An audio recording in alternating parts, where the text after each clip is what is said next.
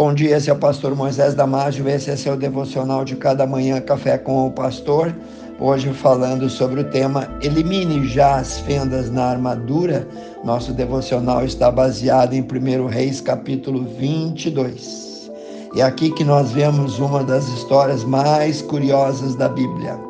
O rei Acabe é avisado pelo profeta Micaías que iria morrer se fosse a guerra.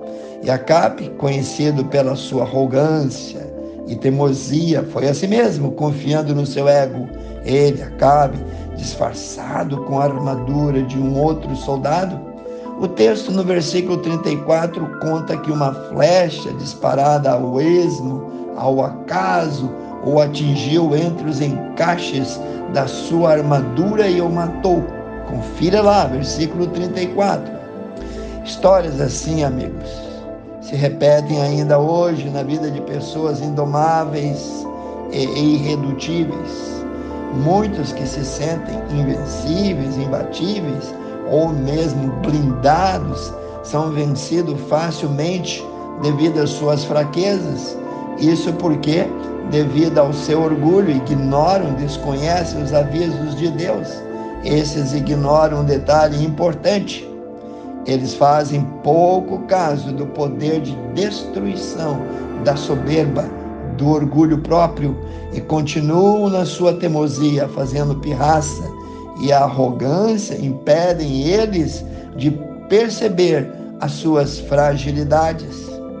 Um ponto fraco, uma brecha em qualquer um pode colocar tudo a perder. Uma brecha na armadura derruba, bate até gigantes. Não foi por muito que o gigante Golias foi morto, pois enquanto ele falava e desafiava Davi e não mostrava nenhum temor de Deus, ele se distraiu e de repente foi atingido por uma pequena pedra da funda de Davi. A pedra atingiu-o na testa e ele caiu de lá, do alto da sua arrogância e aí já era tarde demais.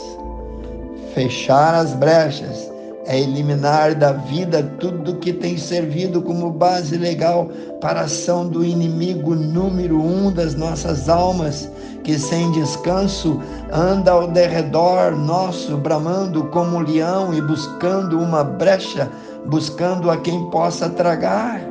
Leia lá 1 Pedro, capítulo 5, versículo 8 para eliminar pontos frágeis, partes vulneráveis, você tem que buscar o temor do Senhor e deixar Deus tomar totalmente o controle, o governo da tua vida.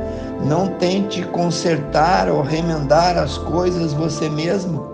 Saiba que um pequeno remendo mal feito em uma represa pode ser vencido facilmente pela força, pela pressão da água e sem aviso nenhum, irá romper todas as resistências e por fim pode causar uma grande tragédia e até mesmo destruir uma cidade, como aconteceu na cidade de Brumadinho.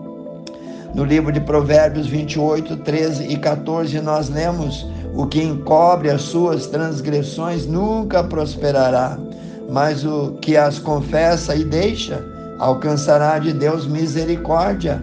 Bem-aventurado o homem que continuamente o teme, mas o que endurece o seu coração cairá no mal. Vou traduzir de uma maneira mais simples para você. Quem esconde, isso é, quem oculta ou camufla os seus pecados, não prosperará, garante Deus.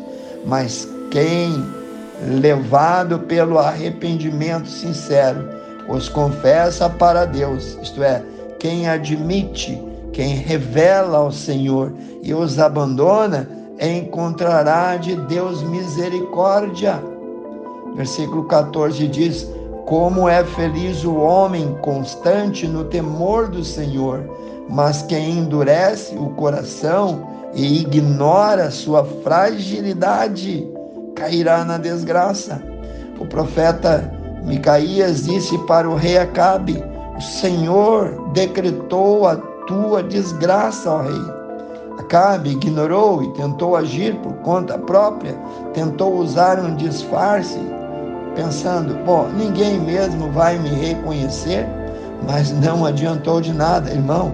Não ignore as tuas fraquezas, tuas brechas, identifique-as já, coloque-as diante de Deus, não deixe nada de fora.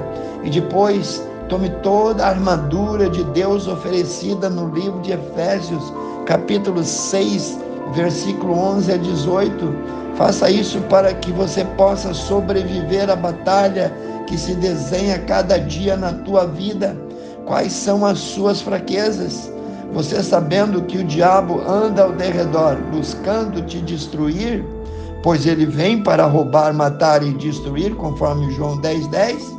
Você entende então que ele também sabe qual é o teu ponto mais vulnerável? Ele conhece o teu ponto mais fraco. Seja sábio. Eu te pergunto, como você tem lidado com as tuas fragilidades?